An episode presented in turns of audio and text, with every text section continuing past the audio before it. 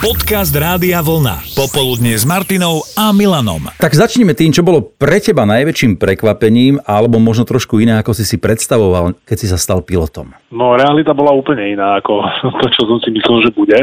Lebo začalo to vlastne všetko na škole a to, čo nás všetko učili, tak potom, keď sme prišli do toho kvázi reálneho života, do tej praxe, tak už bolo úplne niečo iné. Skrátka veľa vecí, čo sme museli robiť, sme robili inak ako to, čo nás učili. Mm-hmm. To bol akože naozaj šok, že v škole som pripravovaný na, nie, na niečo konkrétne. Verím tomu, že takto to bude a potom všetko nám vyhodili ako keby z dverí, z okna von a robili sme všetko inak.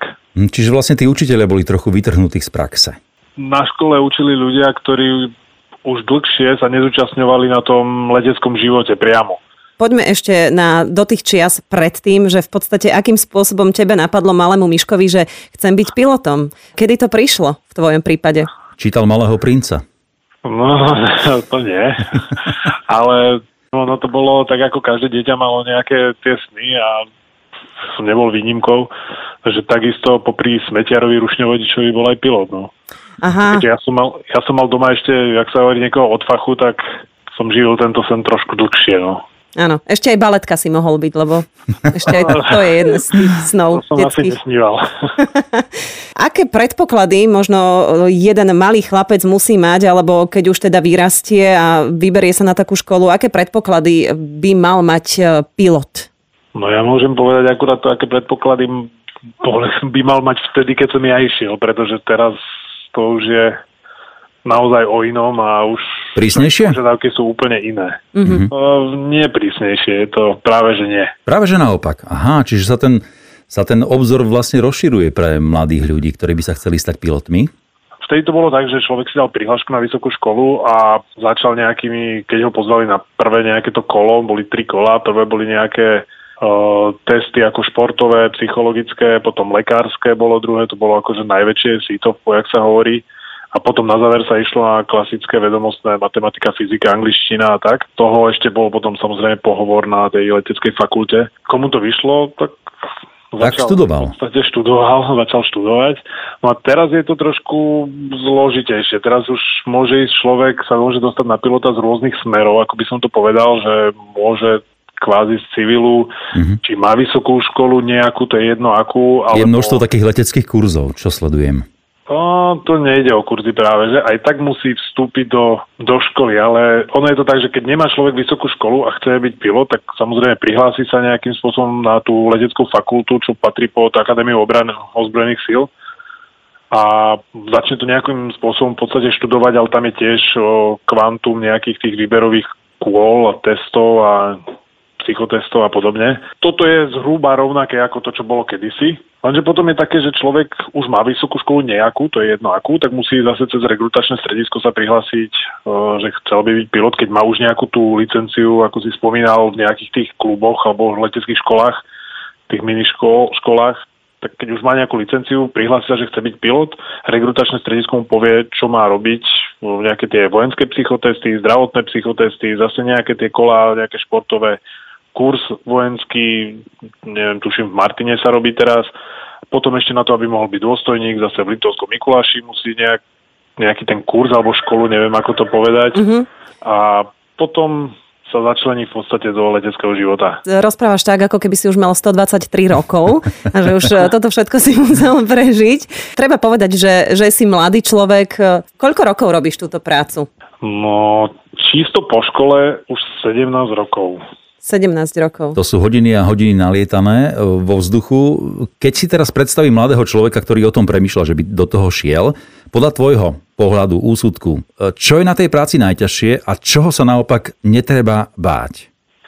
Čo sa mňa týka, tak e, je to na, veľmi náročné na psychiku a sústredenie. To, to je asi to gro, čo, čo je také najťažšie. Ostatné sa človek naučí alebo vyrovná sa s tým, ale toto je naozaj také, že na to sa nedá pripraviť nejak stále zamestnávať tú hlavu, psychiku a podobne, že jednak, že fyzicky môžem byť OK, ale tá psychika dokáže človeka zložiť.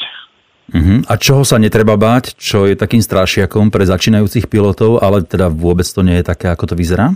Ničoho sa netreba báť. Keď niekto to chce robiť, tak nech ide za tým a bude to mať to ovocie.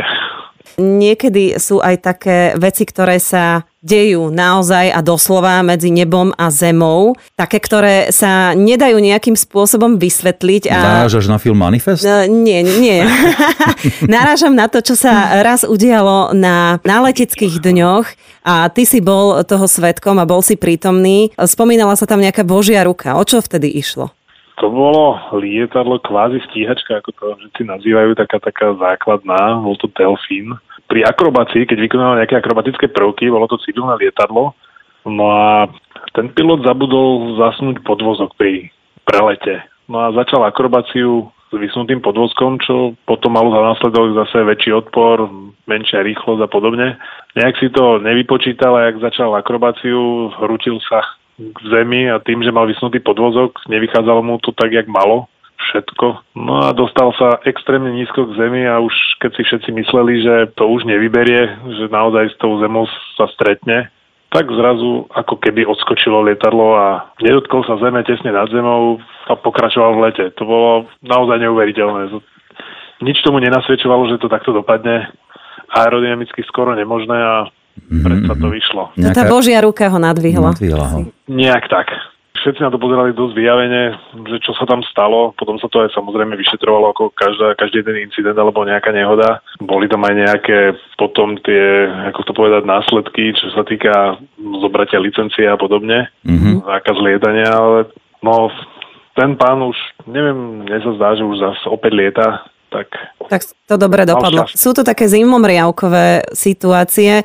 Ty si sa tiež niekedy dostal, nechcem strašiť a, a zase sa vrácať ani k tým nejakým negatívnym veciam, ale dostal si sa niekedy do takej situácie, keď ti nebolo všetko jedno? Joj, veľakrát. To je samozrejme, že hádam, nechcem povedať, že niekomu sa to nemôže stať, alebo kto povie, že mne sa to nikdy nemôže stať, tak ako keby na sa mu to najbližšie stane. Takže také ani nechcem povedať, ale samozrejme, že stalo sa takéto veci kedy som, nebolo mi, ako hovoríš, nebolo mi všetko jedno, tak tých bolo dosť. Mm-hmm, ale neodrádza ťa to od tej práce. Ako máš rád ten adrenalín, ktorý e, s tým súvisí? No, ako, ako už spomínali, že som mladý človek, že ja sa za ňo považujem, aj keď už niektorí to vedí vidia inak, tak si myslím, že už som starý na to, aby som mal toľko adrenalínu a takéto stresy, že nie, niekedy je menej viac, by som mm. povedal. Také pokojnejšie Ale... lietanie by si už privítal, hej? Do áno. budúcna. Áno, áno. A teraz, teraz lietaš? Teraz rovna telefonujem. E, nemyslím, ale... ako v, te, v dnešnej dobe, keď sú väčšina lietadiel uzemnených, že či teda máš tú prácu, vykonávaš ju, alebo si niekde inde? No ja ju vykonávam, zraz, zrovna čakám na let. O, a kam o. máš namierené? Tak po Slovensku. Uh-huh nechcel prezradiť, ale asi ani nemôže. A niektoré veci asi piloti ani nemôžu prezrádzať, ale napriek tomu ďakujeme ti veľmi pekne za to, že čo si nám poprezrádzal a možno, že nejakým spôsobom aj motivoval e, začínajúcich pilotov, možno nie, ale chlapcov, ktorí by chceli byť niekedy v budúcnosti pilotom. No, to dúfam. Z môjho pohľadu veľká inšpirácia. Ďakujeme, Mišo, veľmi pekne a nech Nedaž. sa darí. Ďakujem pekne. Majte Šťastný let. Ahoj. Ďakujem. Popoludne s Martinou a Milanom.